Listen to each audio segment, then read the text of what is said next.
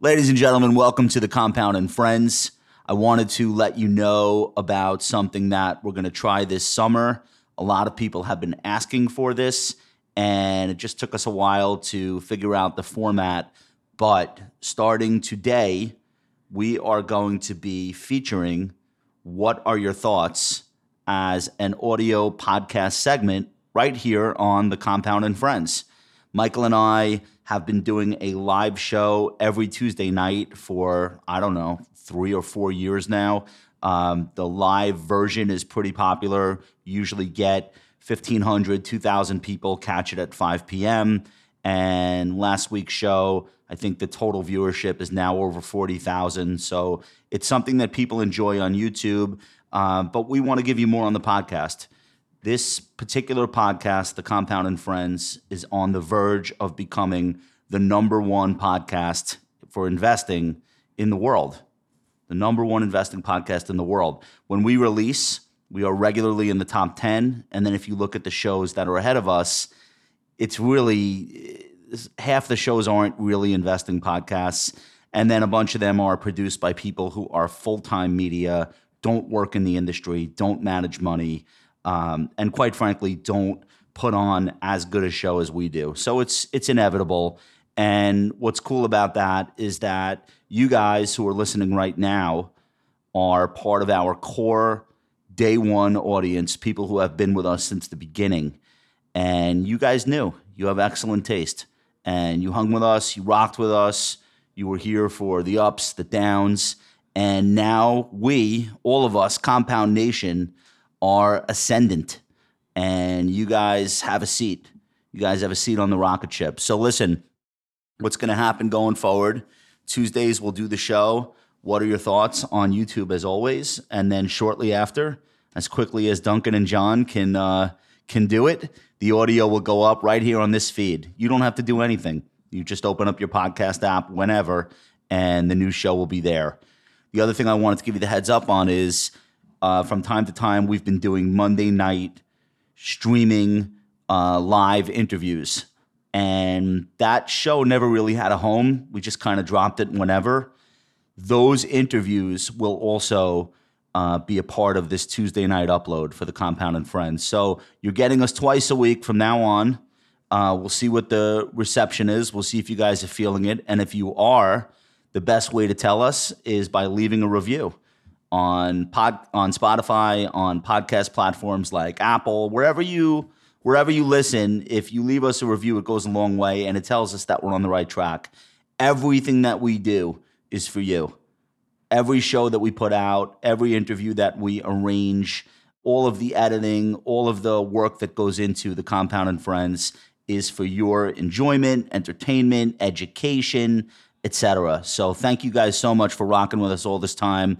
We love the compounders and we know you love us and it's just an amazing community that we're so lucky uh, to be at the center of. So thank you guys and without further ado, the latest episode of What Are Your Thoughts with Michael Batnick and I. Take it away, guys. Thanks for listening to What Are Your Thoughts? All opinions expressed by Michael Batnick and Josh Brown are solely their own opinion and do not reflect the opinion of Ritholtz Wealth Management. This podcast is for informational purposes only and should not be relied upon for any investment decisions. Clients of Ritholtz Wealth Management may maintain positions in the securities discussed in this podcast.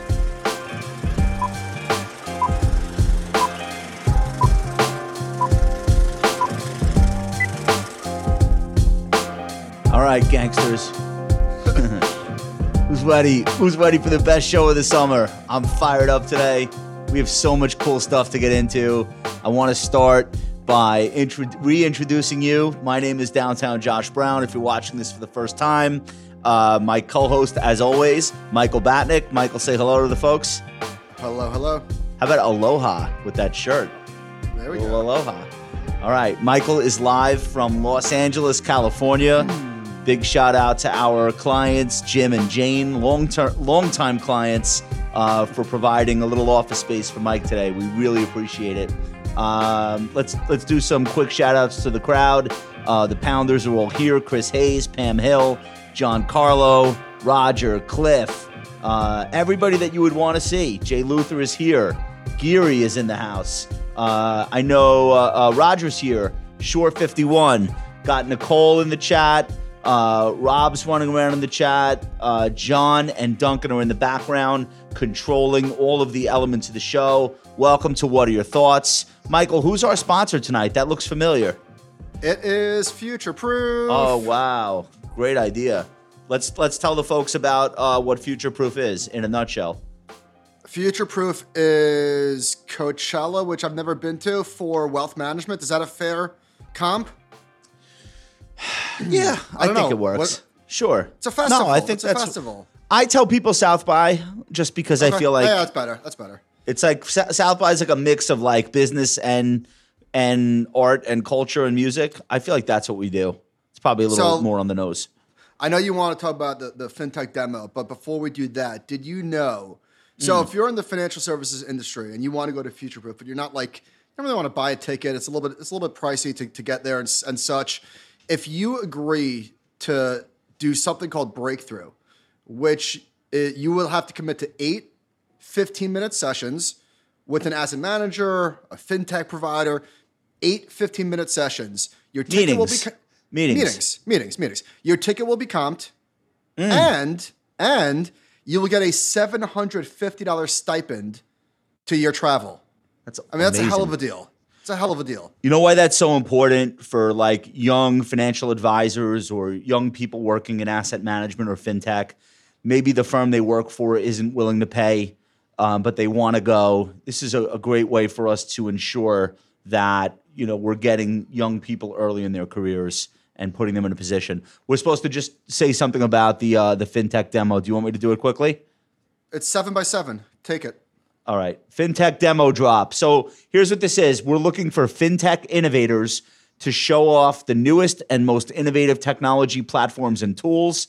We're going to select seven FinTech companies. They will get seven minutes each to be in the spotlight in front of the crowd, show off what they've built, and they'll be talking to the fastest growing financial advisory firms in America. It doesn't matter if you're early stage or a late stage growth company. This is your opportunity. There's a link in the description to apply. Um, and just seven minute abs. seven minutes in heaven. And uh, futureproof.advisorcircle.com is where you go for general information. Okay, that's enough with the uh, it's enough with the plugs.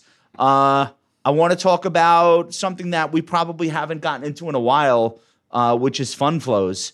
And I think I think this is probably the biggest news of the last week is that we are now seeing substantial money flow into the stock market. It's not that surprising given what performance has been, and that's just how it always works. But let's just go through this. Ari Wald, one of my favorite technicians in America, um, he did a piece about fund flows, and he sees fund flows from here forward as fueling the next leg of the rally. Um, a lot of people look at fund flows and they think it's a contrarian signal, but that's not actually how it works. So let me get into this. Um, in their latest weekly release, ICI reported 22 billion estimated net inflow into domestic equity mutual funds and ETFs for the week ending June 16th. That is the highest week since February 2022. Um, on the surface, the, this can be viewed as a contrarian concern. Digging deeper, this surge in allocated capital was preceded by the most net redemptions since November 2020, based on a rolling quarterly total. This was the sixth time since 2013 that at least $19 billion inflows developed following net redemptions over the prior 13 weeks. Those other episodes um, were all the start of, of, a, of a bull market and not the end. November 2016, June 2017, March 2018, November 2020, February 2021. Well, that, that time it didn't work out so well. Uh, but but I, I think just this idea that, oh, retail is buying ETFs, all of a sudden that's like something that you want to bet against. The history does not bear that out. It's not that great of an idea to fade. What are your thoughts? We were talking about this with Mark Noonan last week. People using the AAII survey for investors getting bullish after being bearish forever as a topping signal don't know how this works. It's not that simple. You have to give it time. So, chart back on, please. This is, thank you, John. Look at all of the outflows. Investors are capitulating to the upside. Instead of throwing in the towel, like get me out, it's all right, fine, I guess I got to chase. So when you see flows that are positive, positive, positive, and then there's like a blow off top, fine, then you can get cautious. We're Right. in the early stages of people getting like chasing, not the end. So it doesn't mean that you can't see a pullback or that you know that the stocks have to go up twenty percent from here. But people are just getting bullish. We have data later in the show.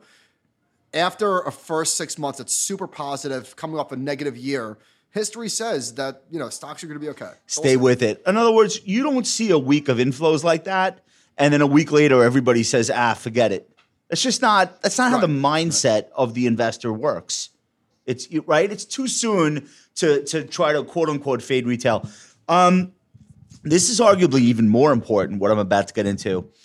The the word on the street over the last week or so is overbought. This is like what you always hear after a rally has gotten going, and you see a lot of stocks that are very far above their 200 day or having a, a hi- a high relative strength. All of a sudden, it's like, oh, the market's a little overbought. And I think people say that for two reasons. One, they believe it, but two, they kind of missed out and they want to buy. They just don't want to be the ones that buy the top.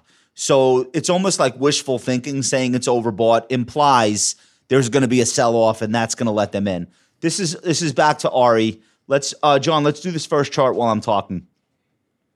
Legendary. Uh, what do I want to say? No, I'm not going to start there. All right, this is Ari Wald. The best returns have surprisingly occurred when the index is deeply oversold. This is S&P 500 returns uh, greater than down 10% below the 200-day moving average. However, the index has also posted above average returns when trading greater than 10% above its 200 day moving average, um, as is currently the case. This reflects the trend following tendencies of large cap stocks. The S&P has posted its poorest returns when the trend is down below its 200 day moving average and not yet deeply oversold. Overall, we reiterate S&P 500 upside into 4600 We'll be watching the index's ability to uphold 4,300, which was the August 22 peak. Um, during this initial pause, we believe tactical conditions become increasingly attractive towards 4,200. So, what they were showing in that chart, real quick, back, throw that back up. So, you're looking at the S&P 500 as of the end of last week, more than 10% above the 200-day moving average. That's in the bottom pane.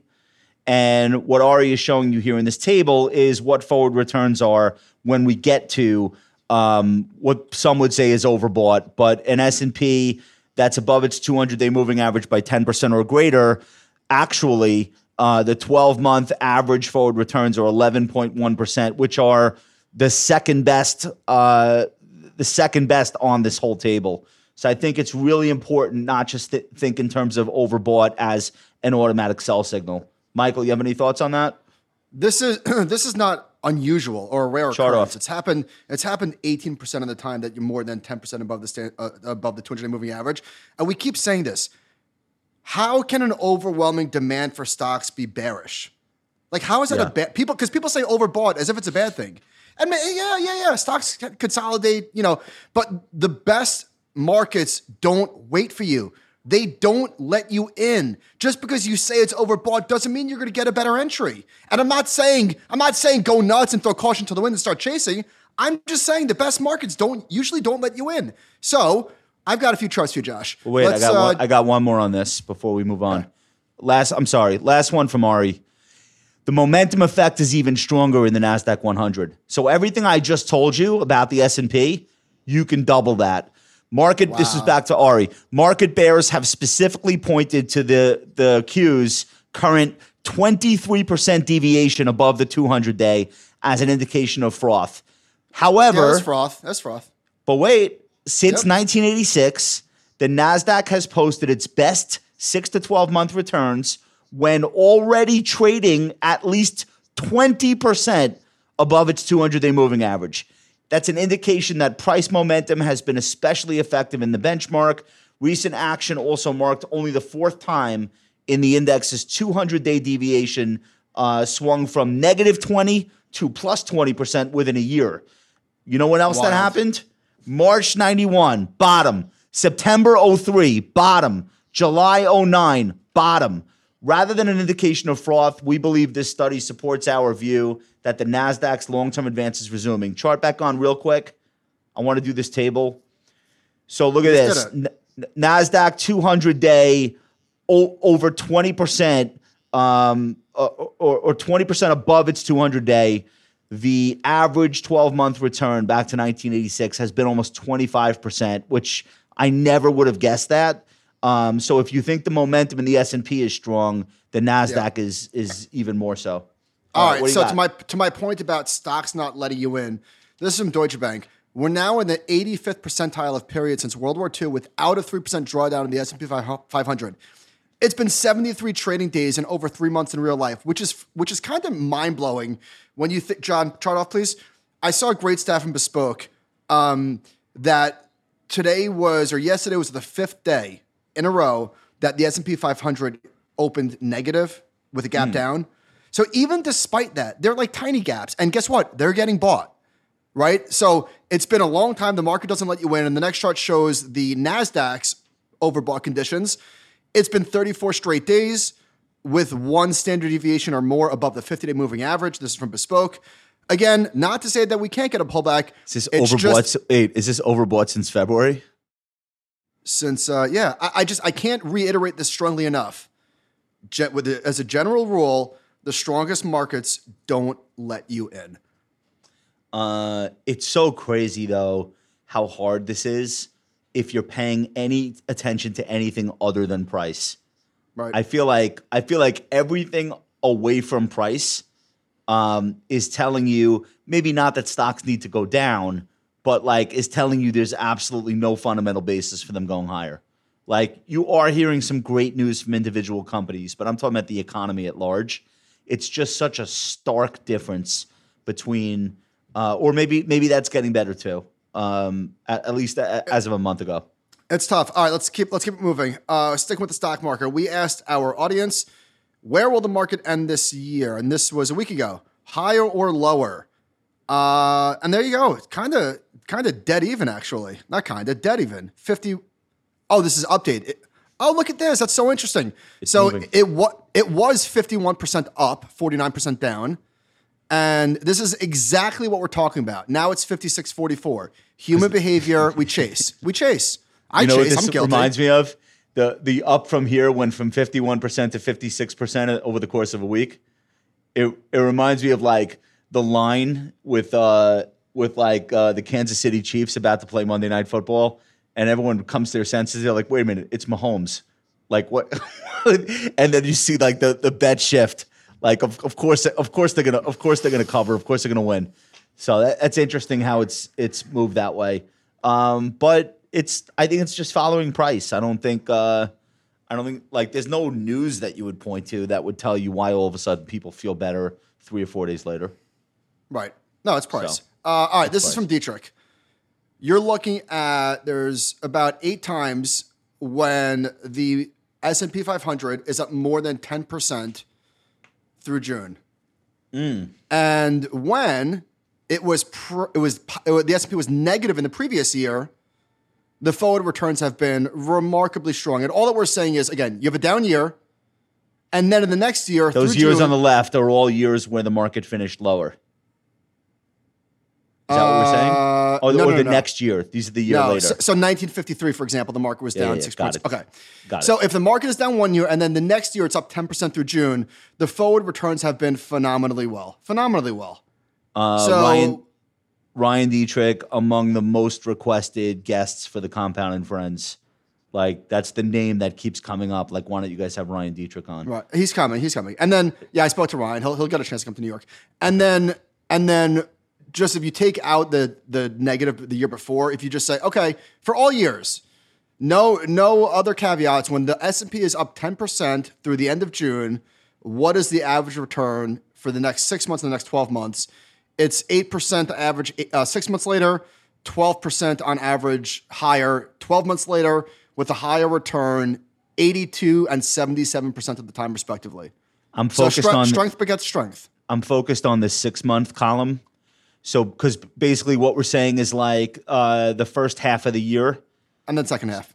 So, right. So the next six months would represent how the year finishes. And it looks like only once in 1975 uh, did you actually have a decline by year end over over a year uh, plus 10% through June.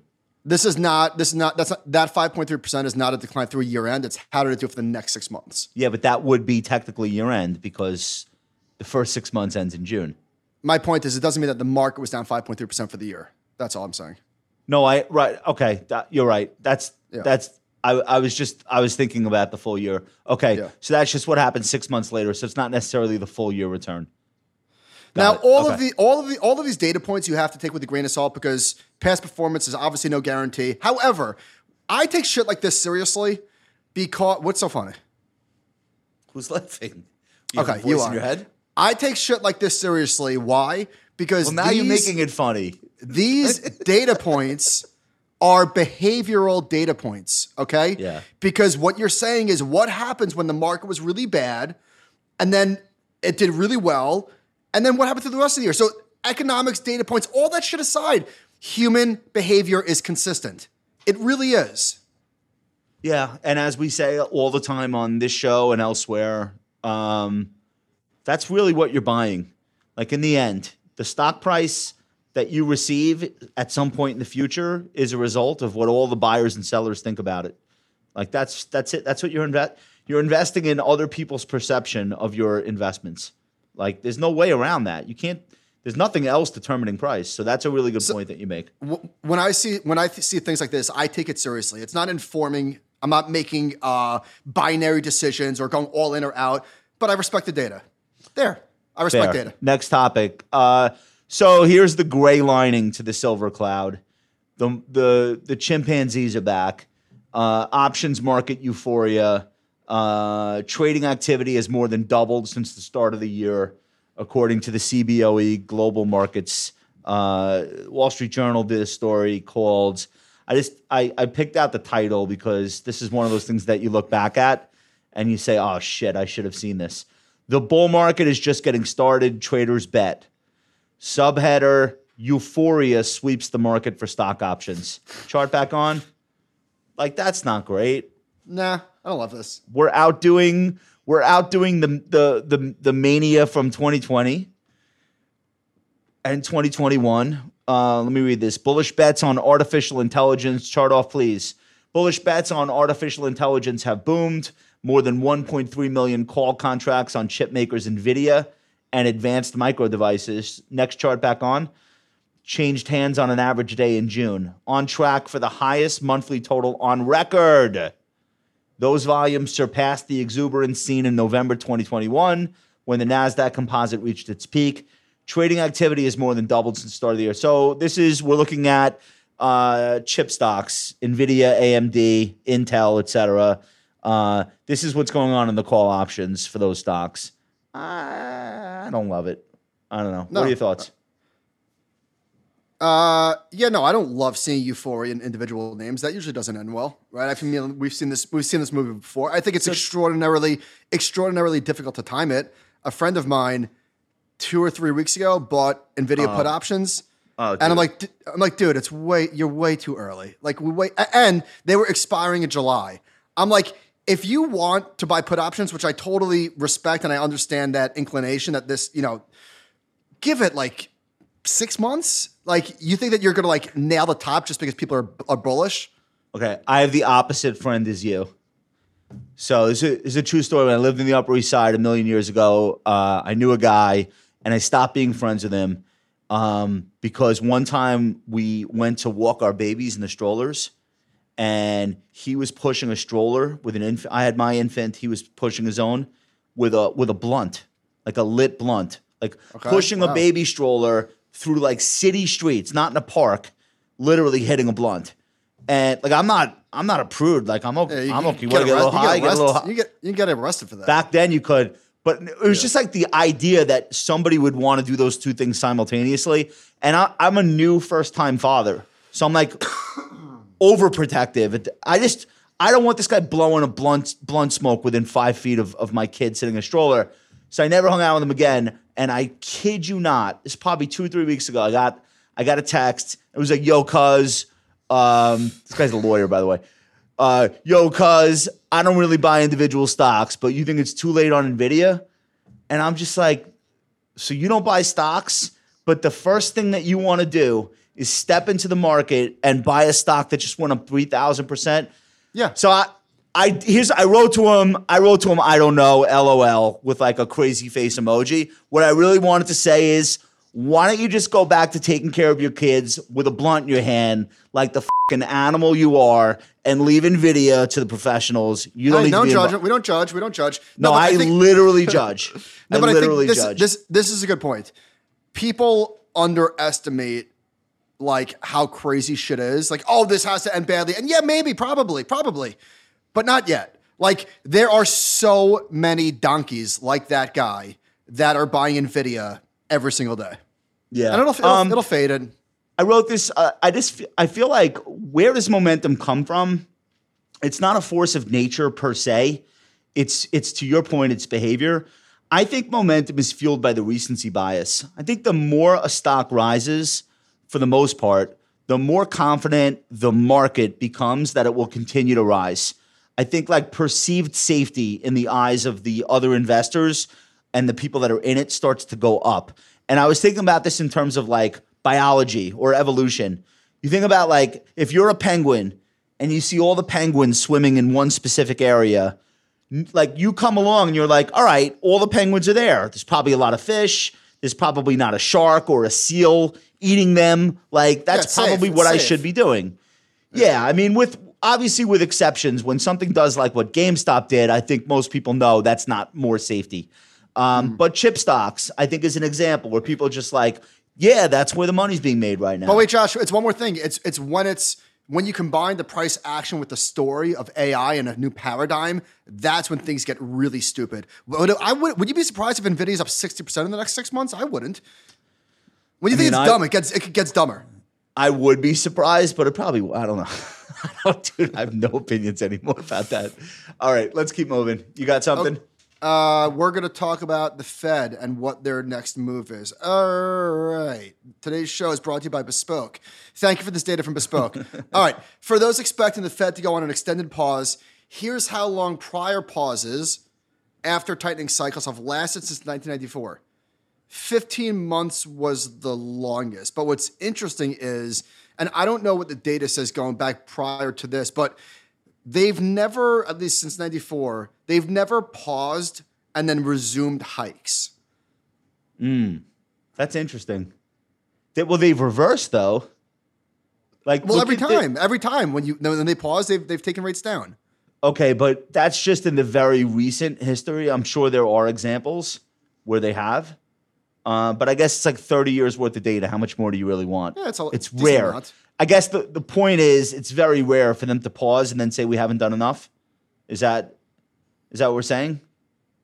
It hasn't happened. See or no? Now they they they they no yes they have not reversed. Now they reversed course from '93. They cut, they paused, they cut, they paused, and they started raising rates into the dot com bubble. But when they pause, generally they cut. So do you think? Do you think the next move from the Fed is another hike or cutting?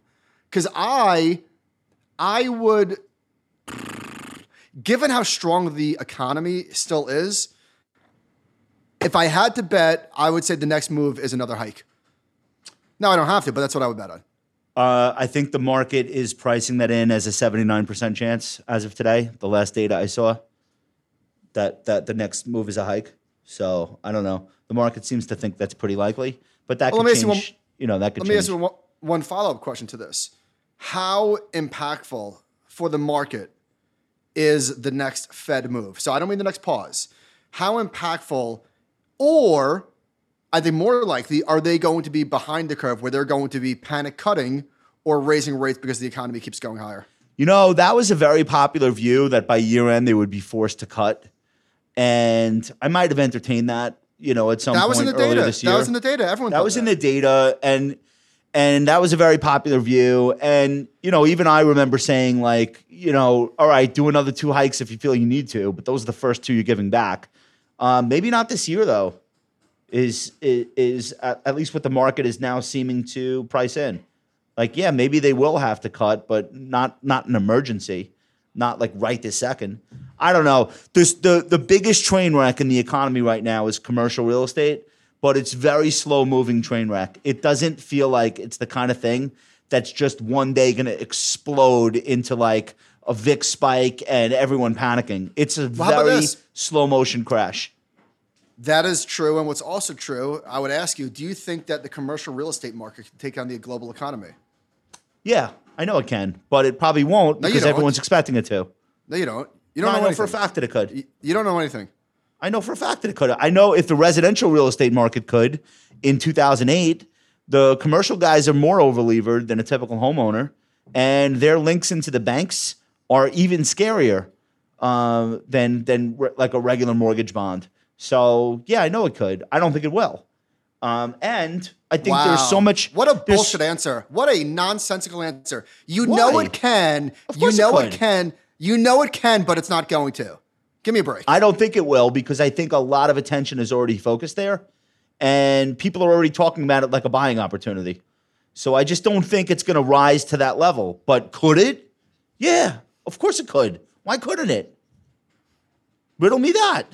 Why could Why couldn't it take down the global economy if left no, unchecked? No, no, there's a big difference. I'm not saying it can't, but Oh, you, what are we fighting about? but you are saying I know it can, and I'll tell you I one do thing, know it sir. can. You don't know, and you don't know about. How about that? I do know it can, though. No, you don't. Yes, I do. Move on. Let's move on. A- agree that I'm right. All right. Uh, wait, what's this other? What's this other? Uh, No, it's the same thing. It's the, it's the same thing. Okay, great. Uh, here's why it won't. Um, people have too much money. I want to play this for you, John. Oh, audio. Mm. Oh, I think the second quarter is going to be our highest Q2 earnings in our history, coming just three years after the start of the pandemic, which is pretty incredible. And the other data point that we'll be sharing today is that we're putting a new marker out there to generate $10 billion of free cash between now and 25 as a result of the continued strength, because we think we're in a multi-year recovery. You think this continues for some period of time? There, there's there's no signs of any let up, and I'll give you a couple of data points. In our industry, 75% of the revenues. We all talk about the consumer and the health of the consumer and wondering about cracks in the consumer, and we get that. 75% of our revenues come from consumers that are in the top 40% of earnings. Households making $100,000 or more make up 75% of our revenue base. As an industry, at Delta, arguably, it's even higher than that. The wealth that that cohort has accumulated just since 2019 is over $25 trillion. They have the wealth. And the we talk about excess savings in terms of incremental cash savings. That number is still well over a trillion dollars for that cohort. So, so that's very strong. All right, thanks, John. So that was the CEO of Delta. They came out this morning. They said two billion in profit. How about three billion? They raised guidance for Q2. They raised 24. They raised 25. Here's some notes from Sean. All five S&P 500 airlines are now above their 50 and 200 day moving average. Two airlines made 52 week highs today: Delta and United. Uh, the median forward PE for the five airlines is six times earnings. Median earnings per share growth for next year is 16%. Um, Delta had their investor day. They said they expect earnings per share to come in at two and a quarter to 250 a share. Previously expected $2 to two and a quarter. Uh, they think this quarter will be the highest in company history. Uh, Three billion in free cash flow, which is 50% above the previous estimate. Um, and of course, these companies not only have insatiable demand and rationalized cost structures, um, no profit, no unprofitable flights, etc. They also have jet fuel prices that are down 30% year over year. So it's it's a trade that I definitely missed. Uh, these stocks look incredible. I think Delta's up 40% in a month. Um, and if you look at any of the other charts, they look pretty good. Uh, what happened? The cops bust in? No, I'm hot. Just put on the air. Keep going. Oh, all right. No, I'm, I'm done. What are your All right. thoughts? So I uh, I'm mad that I missed Delta. Although I'm I'm, I'm not mad. The, the chart didn't let me in. Like it was not looking good I because I've, I've been I've been stalking Delta, stalking Oh, like you a have? tiger. I yeah, I've been wanting to buy. You fly the- Delta. You actually like Delta. I exclusively fly Delta, and I've been looking, and just it, the chart looked like junk. And then all of a sudden it broke out and it doesn't let you in. It's up like 14 of the last 16 days. I'm making that up. But that's directionally right. Mm. Um, so it didn't let you in. Fine. That's how sometimes that's how it works. The The audience thinks you're hitting a blunt. I just want to point. I know you're not, but like, Excuse me? There's a lot of there's a lot of chat about what you're what you're busy doing with Windows and whatnot. Why would I be hitting a blunt? I'm just looking at the live chat. The audience thinks there are blunts involved. There's blunt activity. All right, listen, I. I've been known to, but not not right now. Okay, so uh, I can't believe how busy the airports still are. I really thought the travel boom was going to be short lived. Like probably like Same. co- I got this coming, wrong. coming out of the pandemic, I was extremely wrong. I said, listen. Yeah, I get it. I'm pent up too. I'm going to do a trip, but I didn't think that people would do like another trip and another trip and four more trips. They keep they keep tripping. So the airport was crowded as hell. I tried to upgrade my flight, couldn't do it. Uh, not an empty seat in the house. Please, now, I, now tell me what's going on. What's going on in the chat? on the money said he's definitely hitting a blunt. That's what a blunt smoker would say. Michael's not hitting blunts. Guys, the, the big thing here is that I was saying in 2022, all right, everyone will get it out of their system. This is a phenomenon that is not stopping. That No. was very wrong. And No. what the guy from Delta is basically telling you is that it's just endless demand for business travel, vacation travel, any kind of travel, as far as the eye could see. The people who travel are the people who have all the excess savings and they still have it. Guess what? There's no incentive for this dude to raise guidance. Like that's not the game that CEOs nuts. are used to playing. And also, the stock is I think still like 37 percent off if it's high. It's not going to let you in. You're not getting a pullback. I'm not going to chase airline stocks. I'm not. bu- I- I'm not buying it either. I missed it's not- it. There's not what enough blunts in the there's not enough blunts in the world for me to buy an, an airplane rally. It's just no, I just can't do it. By the way, I, I, missed said it. This. This is a nice segue into luxury. Although I said this last week on the show, and I said it again to Ben today because I've I've been on fire lately catching bottoms with stocks. However, no, listen, this is not a brag. It's the opposite. It only works in bull markets. What are you laughing at? Okay, nothing. It only it only works Say in bull more. market. It's only it only works in bull markets. yeah, no shit. You well, know, no, shit. of I know. course.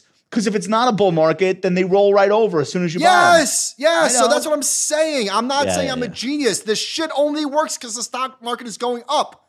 Yes, Duh. I agree. Okay. the, the type of behavior that you're exhibiting is not the type of behavior that benefits you in any other type of environment than right now. Correct. I totally agree with you. Um, Yeah, but okay. there's a huge, but there's a huge catch-up trade underway, and the airlines are just the latest example of a broader phenomenon, which begs the question: What's ne- What's the next catch-up I'll trade? tell you, it's Dollar General. I'll get to that in a minute. um, all right. I but- think I think energy, but okay. Okay, but this is the opposite I of the Dollar. that. This is the this is the opposite of Dollar General. Let's talk about luxury. Josh, last week I made the case for Dollar General, and you, understandably not hating, said I just I'd rather buy luxury. You're a snob, and I totally respect that. So, so, so these charts are from quarter uh, luxury. Look at this chart. Luxury is a very large and resilient industry. This is personal luxury goods market in billions. And Online and offline is the gray and black. yeah, I mean, listen, you think this is slowing down, or is there gonna be a pullback here? There's no pullback coming. There's no pullback. Not only is People it just- not slowing down, it's international. It's all over the world syn- on a synchronized basis. It's just everywhere. So look at the next chart. Global premium market for handbags. Mm. Uh, what's why is footwear on here? That's weird. Is there are there bags for your feet? No, uh, most footwear- of the let me let me solve that mystery, Scooby. Please. Most of the premier designers of luxury handbags, they're in the leather business, so they also make shoes. Okay, I mean, look at this chart. Uh, Would you sell this chart? I wouldn't. No. No. And actually, the one that really got away from me is not Delta or whatever. It's LVMH. Yeah. I should have been buying this thing in the middle of the pandemic, just understanding human nature and watching my wife and her friends. They didn't slow down for a second. Like, you know, they took a beat like everyone else. And then when a nuclear holocaust didn't envelop the earth, like everyone else, they went back and said, all right, what will make me feel better? What can I buy today? That's how humans are. Like, that's how people are. So, uh, LVMH owns every major luxury brand other than Gucci and a couple of others, which are owned by a company called Kering. Well, you know that that chart doesn't look as good as LVMH, but the guy running LVMH is now the richest man in the world. I think him and Elon seesaw every every few months. Well, there um, you it's go. not an accident. It's the best business there is. John, please skip the next chart and go to the one after it. Perfect. Thank you. So, beauty is resilient to economic uncertainty. The only time this chart went down was when we were all stuck at home. And that's the only time it will go down. This, what you're looking at is a chart. It says L'Oreal beauty market estimates based on manufacturers' net prices, excluding soap, toothpaste, razors, and blades. So, this is like actual stuff that people, you know, makeup and all that sort of shit. It's, going Estee, up. It's Estee Doesn't stop. Lauder. It's Ulta. It's Sephora. It's it's it's just an endless, and, and it's look. It like snapped after that down eight percent year. Then they had the best year in history right afterward. Like it stamped back with a vengeance, and um, yeah, I mean So- that's it's not going to stop ever. So I respect your stance on buying, uh, buying, you know, growth not value. However, shout No, to it's not. Can more, I one more can I- time? eh, eh, nah, nah, Nah, eh, eh. nah, nah. It's not growth versus value. What it is is margins versus a knife fight at the bottom of the barrel. Dollar Respect. General, Dollar General versus Dollar Tree versus a flea market is a shitty business, even if you win. LVMH is like 40, 50% margins. It's unbelievable. There's almost no other business that good on earth other than maybe Apple and Microsoft. And they never discount. If they discount, they're dumping stuff on TJ Maxx. They're doing so in such small amounts because if they did it a lot, they would do what Coach did a generation ago and crush the cachet of the brand. So they make a limited number of pieces. They sell every one of them at a huge markup at retail. They get a full margin, and it's the demand just never goes away. It's an there was- amazing business. if there's excess luxury goods, they put it in a vault like in Blood Diamond. So you're right; those the margins are strong. But next chart, please. So this is from Bespoke. Of the 25 worst performers in the Russell 1000 year to date through June 15th, okay, Okay. 20, 24 of them. So of the 25 worst performers, 24 of them are down since June 15th. Dollar General is the only name in the green. I rest my case. two things. Dollar General figured out that they can't actually charge a dollar for anything anymore. So they're reclaiming some price, which is long overdue. A dollar is not a dollar these days. Um, the second thing is, I happen to believe that a bigger driver of Dollar General's uh, fundamentals is inflation and not necessarily like quote unquote the consumer. And with inflation costs easing and supply chains cooling off and shipping costs easing and like that whole thing maybe not decelerate maybe not decelerating but at least plateauing that gives them room to start making money again. And i think that's why that stock is starting to perform. I still don't want it i still don't want it all right Make we're gonna case. do uh All right, gonna so, so you know, like my stock, you're going to make the case for the shittiest stock in the world. Go ahead. i think i found it Go ladies ahead. and, gen- ladies and gentlemen of the compound, I'm pretty sure I found the worst stock on earth. And uh, Michael, you like catching bottoms, handsome? Not this that one. that's that's your game. Not catch this one. bo- catch this bottom. Nope. This is Hudson Pacific Properties. You, you know, I have this. reco- Uh, this is down 85 percent since uh, the middle of 2018. Chart off, please. I have this recurring nightmare. I don't really talk about it publicly a lot. I'm falling through the sky, um, not from space, but like just through clouds, and uh, I never land. I'm just screaming and screaming and screaming, and it never ends. And I don't ever hit the ground. There is no ground. The earth is not even rushing up at me and getting larger. I'm just falling. We've That's chart back this. on. Chart back on. That's what that's that's what this rem- that's what this reminds me of. Um, I don't know where the bottom is, but let me talk So to you a little spoken. bit about you, you know, you know, there are doctors for this, not for the stock chart, but for your dream nightmare. Go on. Yeah, make the, the, doc, case, the doctors are, are they they said they said they weren't interested. Uh, total cash and equivalents here through Q1, 163 million dollars left. Let me just stop you right there. You're starting off with cash. That's well, yeah, because it's Wow. about survival. When you're a sub five dollar uh, real estate investment trust, wow, it's hell of a, it's pitch. You're game of starting off with cash on the balance sheet. Wow. Okay, keep going. 163, which is down from 255 million during the previous quarter. Um, so they're getting toward the low end of of cash. uh, four and a half billion long term debt, five point three billion in total liabilities. Uh, last quarter, just to give you some sense of the income here, it's two hundred fifty two million in revenue, thirty two million operating income, fifty four million in interest expense. This is a six hundred eighty three million dollar market Sir. cap. Are you making the short case for the stock? I'm making the case that it's the worst stock on earth, and I'm going to tell you why now. Let me give you the fundamentals. You just did. Go ahead. No, Hudson Pacific, recent news flow, sorry. Hudson Pacific Properties, which, as you could probably guess, is office buildings, but they actually found a way to make it worse. they, they diversified into sound stages just in time for the writer's strike. so they own 90 sound stages. Um, they bought they bought Quixote Studios for 360 million dollars, which owns 23 sound stations and a fleet of film production trucks and cash trailers. Even their side hustle sucks. Uh, this is real estate office portfolio primarily in Los Angeles, San Francisco, Silicon Valley, and Seattle. Can you come up with four Did you- worse? No. market- Did you say is their interest expense larger than their operating income? I think that's what I said. Yeah, I forgot So this company's this company's dead. hold on.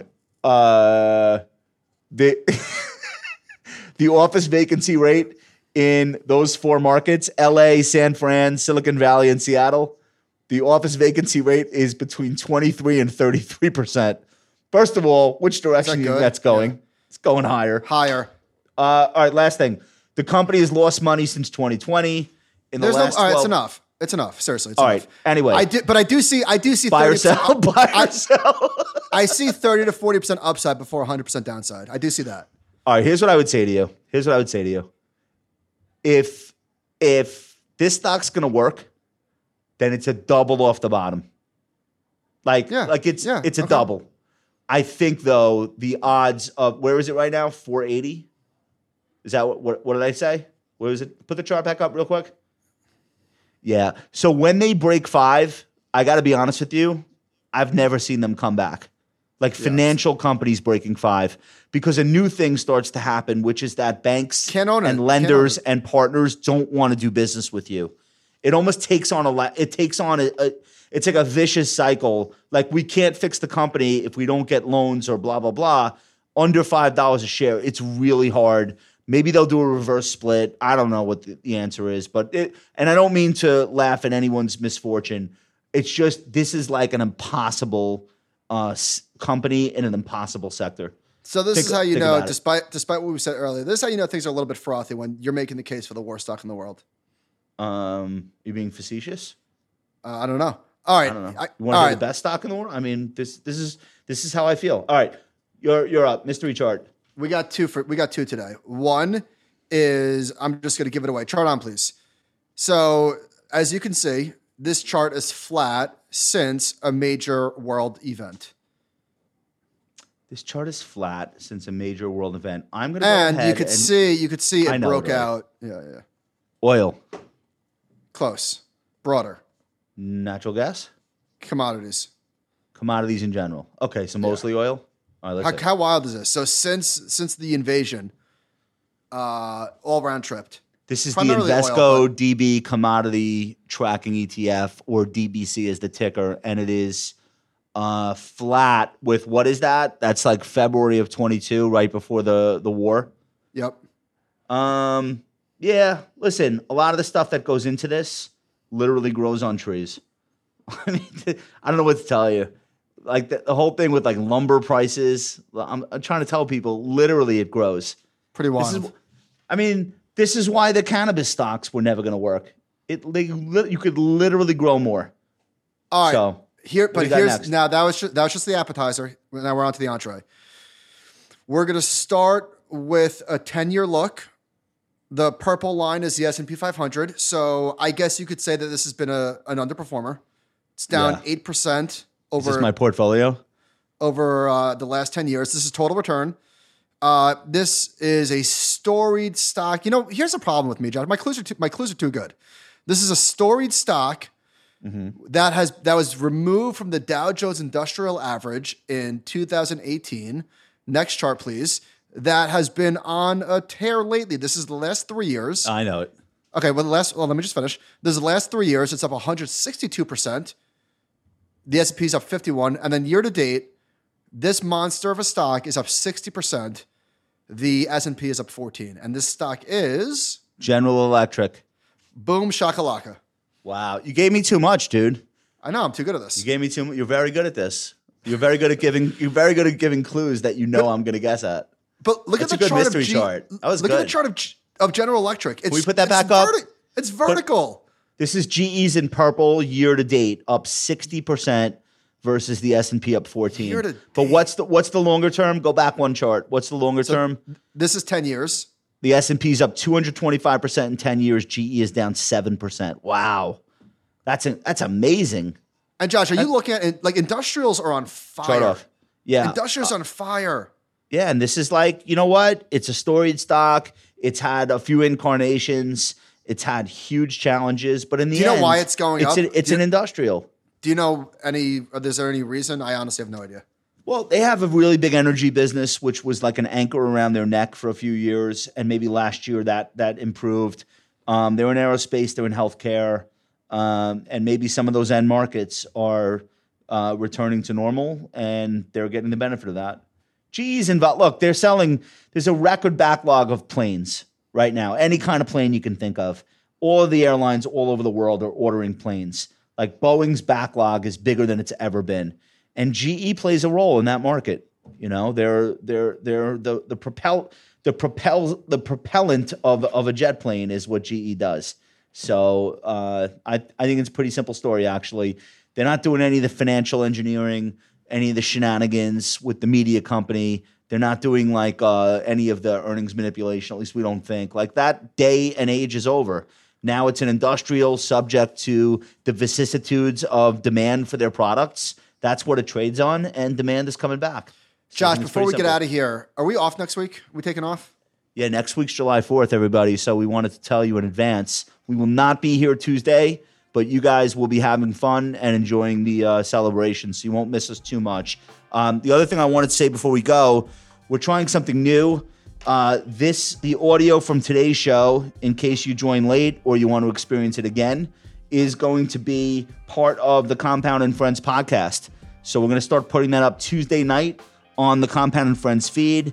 Um, same old Michael and I. Uh, you'll get us now twice a week rather than once, and we'll see if you guys are into it. We'll see what the reception is, but you can look for that on the uh, Compound and Friends feed later tonight. Tomorrow, all new Animal Spirits with Michael and Ben. Um, new Ask the Compound with Ben on Thursday, and we end the week with an all new episode of the Compound and Friends. Thank you guys so much for watching. Thank you so much for liking and favoriting and doing all the things. We'll see you soon.